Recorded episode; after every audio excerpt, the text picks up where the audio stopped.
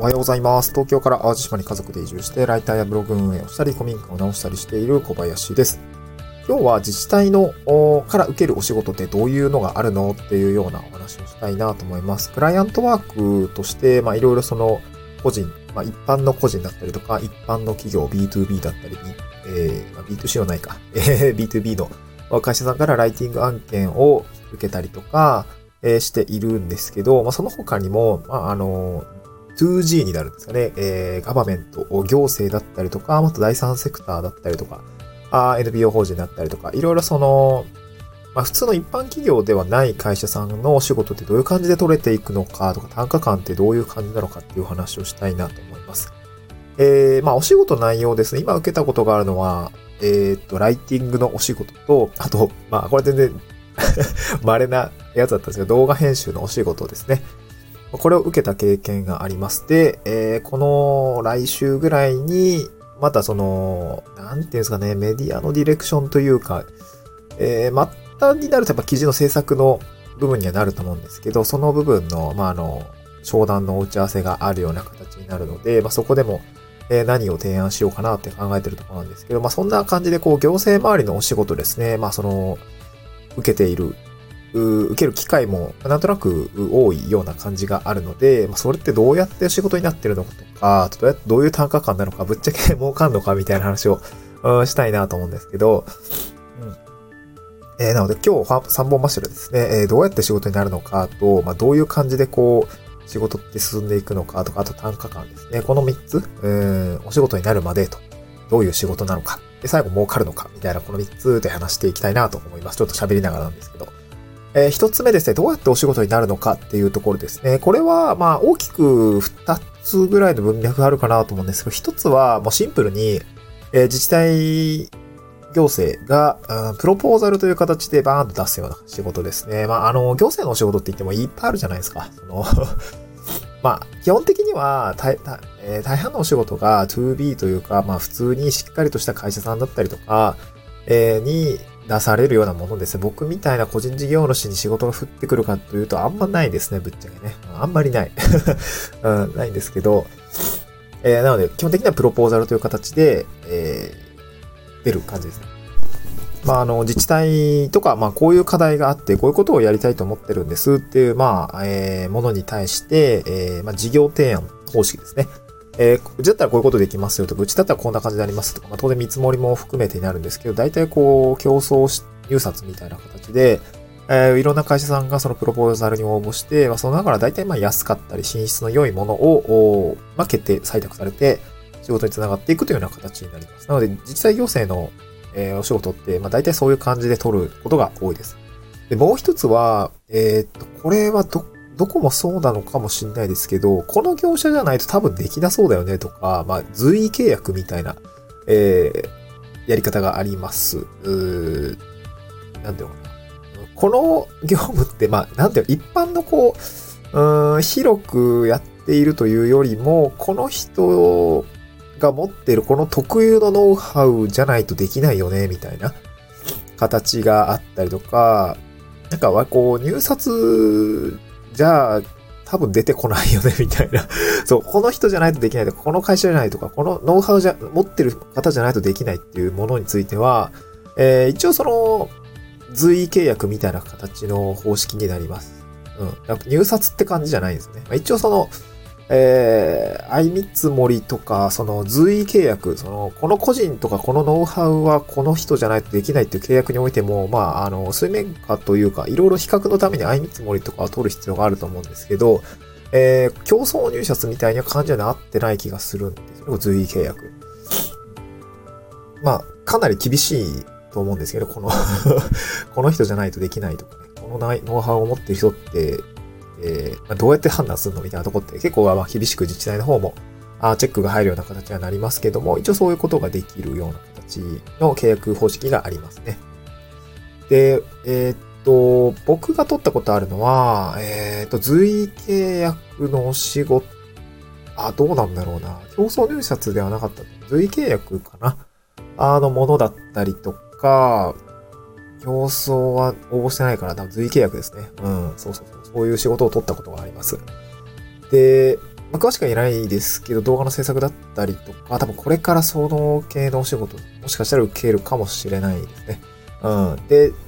多くは多分その実態がよくわかっているとか、まあその、結構地域おこし協力隊のお仕事とかって、内部で、内側で、お仕事をする形になるんだけども、まあ身分とした意味は業務委託契約を受ける、個人事業主というような形になるので、あと、ちょっと特殊な感じなんですよね。だから地域おこし協力隊やりつつ、他の事業、自分の事業を持っている人については、そういう形で業務委託契約を受ける機会というか、チャンスというか、まあ結構あったりします。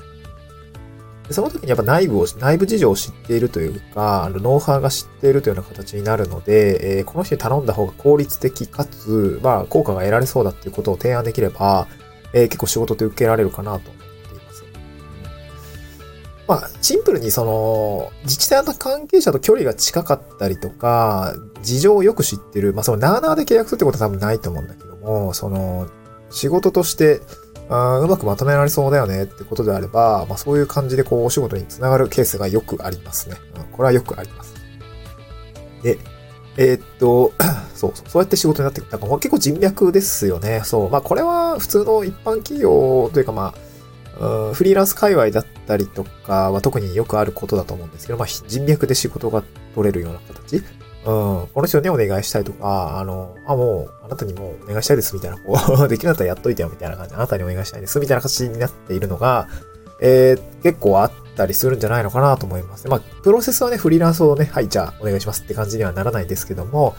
チェックが入るし、ちゃんと妥当性だったりとか、業務遂行能力があるのかってのはちゃんと見られますが、まあ、それでも話が降ってくるチャンスとか広がりは多いかな。そこでしっかりとした提案というのができれば、仕事につながるケースがよくありますね。うん。で、どういうふうに進んでいくのかっていうと、まあ、自治体の仕事って結構さ、難しいんですよね。その、自治体の担当者も、なんていうのかな、わかってないことがよくあります。その、まあ、言って、僕ら、そのフリーランスだったりとか、まあ一般の会社の人って、まあ大体職種が固定されていたりとか、現場が固定されていたりとか、まあある程度の方向性ね。うん。で、ただ市役所の人ってどんどん変わっていくじゃないですか。3年老定ぐらいで、まあ、例えば農政課だった人が、急になんかこう、観光系とかにいたりとか、人事とか経理だった人が、普通にまた別の分野のこう、なんかね、企画課とかね、行ったりするじゃないですか。だから、結構、いろんなこと、いろんな分野のことを知っている人は多いんだけれども、その業務に、ね、深く精通している人がいるかっていうと、そんなことないんですよね。そう、移住の担当者だった人が、今度移動して、みたいな感じだったりもするので、そう、メディア運営とかもさ、わかんないわけですよ。メディアの担当、例えば、記事作成においても、自治体のホームページでいろいろありますけど、それをね、ずっと更新している人って、コロコロやっぱ変わっていくので、結局使い方わかんないみたいな状態になっているケースもあったりもしていて、まあ結構その運用大丈夫かって思うんだけどね、ローテーションってすごい大変だからさ。だからそういう状態なわけですよ。だから結構そのまるっと、お願いしますとかね、どういう感じでみたいな、自分で結構ディレクションをしていく、プロジェクトをマネジメントしていくような形で動いていきますね。例えば僕が動画制作の仕事であれば、まあ、こういうニーズが、今回の方においてはありそうだっていう提案から入って、動画制作の時って、絵コンテを起こすんですよね。まあ、起こすですよねって、僕はあんま動画編集、がっつり撮ってるわけじゃないんで、こういうシナリオを組みましょうとかね、こういうシナリオで、こういう構図で、みたいな簡単な絵コンテをね、書いて、で、ここにはどういう内容を盛り込んでみたいな、そのシナリオを書いていく。で、それでじゃあ行きましょうってなったら素材撮影してみたいな。これちょっとマルト案件なんで、結構大変だったんですけど、記事制作とかであれば、これも同じくだと思うんですけど、どういう感じでメディアを運営していくのかとか、ディレクションしていくのかから入って、じゃあどういうコンテンツ必要だ。例えば、僕の場合、移住者の支援のお仕事に多分なるんじゃないのかなと思う、そういう部署かなとお声をいただいているので、そういう仕事になるんじゃないのかなと思うんですけど、例えば移住者のインタビュー記事をどんどん追加していきましょうとか、まあ、あとはもうセミナーとかをね、自治体僕も登壇したりする機会があるんですけども、セミナーをね、結構各地で開催、自治体も主催していろんなゲストスピーカーが喋ってるんで、セミナーの素材があるのであれば、それを切り出して、まあ、インタビュー記事にしたり、掲載したりだったりとか、インスタグラムの運用とかを、そこに切り出して乗っけていきましょうみたいな、こう、コンテンツコンバートのお仕事が、まあ多分できるんじゃないかなと思うんですけど、まあそういうやり方も、まあぶっちゃけ分かってない部分が結構あったりもするので、こうそうすると、こうなりますよみたいな。その新しくコストかけなくっても既存のあるものを使ってコンバートしていけばちょっと割安にいけますよねみたいな、そういう多分提案も多分するべきなのかなと思っています。そこで、まあ3つ目の話なんですけど、どうやってこう、どれくらい稼げるのかっていうと、まあ正直わかんないですね。もうマジわかんない。自治体の予算感と、まあ一応予算聞いてきてくれるんですよ。だから自分のもらいたい金額の見積もりバーンと出せば、まあそれがね、その、妥当性ってどうなんだろうね。まあ、多分相見積もりとか取ったりするのかなわかんないけど、まあ、相見積もりのセットで出してあげたら、ま、結構確定ですよね。他の会社さんだとこんな感じですとか、相場感こんな感じだと思いますみたいな感じで提案してあげれば、かなり喜ばれると思うんですけど、まあ、このピンキリだったりするじゃないですか。まあ、なので、まあ、自分が欲しい分だけね、乗せてあげればいいかなと思うんですけど、まあ、そうは言っても、あんまりこう予算感はあるものではないかなと思います。予算が潤沢にあるわけじゃないとは思いますが、これは行政のわからないところで、そう、売上立つとかっていう概念ないんで、そう、予算を取りに行くとか、妥当性があるのであればその予算でやりますって結構あったりもするので、そう、NPO 法人から取ったお仕事のやつはね、びっくりしたのはなんか文字単価10円レベルの、なんかね、3000文字で、3000文字で3万円みたいな感じのやつがあって、いや、それはどんな、予算感になってるのみたいな。別にね、商品売ってるわけでも売り上げが立つわけでもないと思うんですよ。その活動予算が残っているというか、ネットの予算がね、ある施策に対する予算がついたっていう感じで、それだけのね、一記事に対する予算感だったりもするんですけど、わかんないですね。そのピンキリだと思います。だからインタビュー記事でこれだけお金がかかりますって言って、ああ、じゃあそうですね。じゃあはい、予算取りますみたいな感じで済む場合もあれば、いや、それだとちょっと高いですねみたいな感じになったりして、割に合わんみたいな感じで、まあ流れるようなこともあると思うんですけど、こればっかりわかんないですね。どれくらい予算があるのか。そしてその予算がね、ぶっちゃけ価格で合ってないようなもんだと思うんですよね。そう。こちらとしても難しい仕事。ただ、自治体との仕事をするって結構その社会的意義というか実績には近いかなと思うので、多分公開できる実績にはなるかなと思います。ですね。なので、まあ、結構1個取れると他でも結構取りやすくなるので、結構破格でやるケース多いですね。僕も動画制作の仕事です。まあ、めちゃ割安で受けてめちゃ消耗したんですけど、まあ一つ実績はできたっていうことですよね。で、今回の記事制作においても NP 法人で記事取った、まあちょっとその、記事の執筆した実績を元に提案している節があるので、まあ、ここでまたね、自治体のお仕事が取れたとなると、まあ、一つ自治体で仕事をしたという実績になるので、これはなんか、結構大きな資産になるんじゃないのかなとは思いつつも、結構、執筆量とかもしかしたら多いのかもしれない。ちょっとわかんないね。予算感によるんですけど、そう、まあ、まるっと、本当にまるっと提案する自分が見積もりを弾くとか、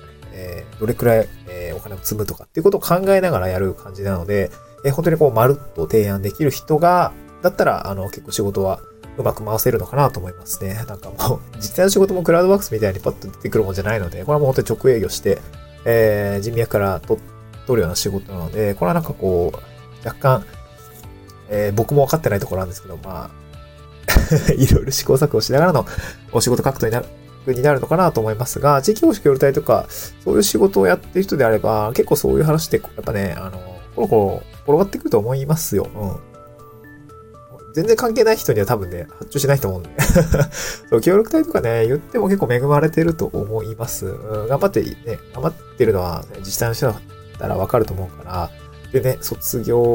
隊というか、任期終了になったらさ、もうね、もう仕事ないって分かってるわけだから、なんかね、こう、お仕事できれば発注したいみたいなことは言ってくれる担当者の方もいるので、まあそういう感じでね、なんかそういう仕事の取り方っていうのもまああるんじゃないのかなという感じですね。まあ優しいですよ、皆さん。はい。そんな感じでございました。また次回の収録でお会いしましょう。バイバイ。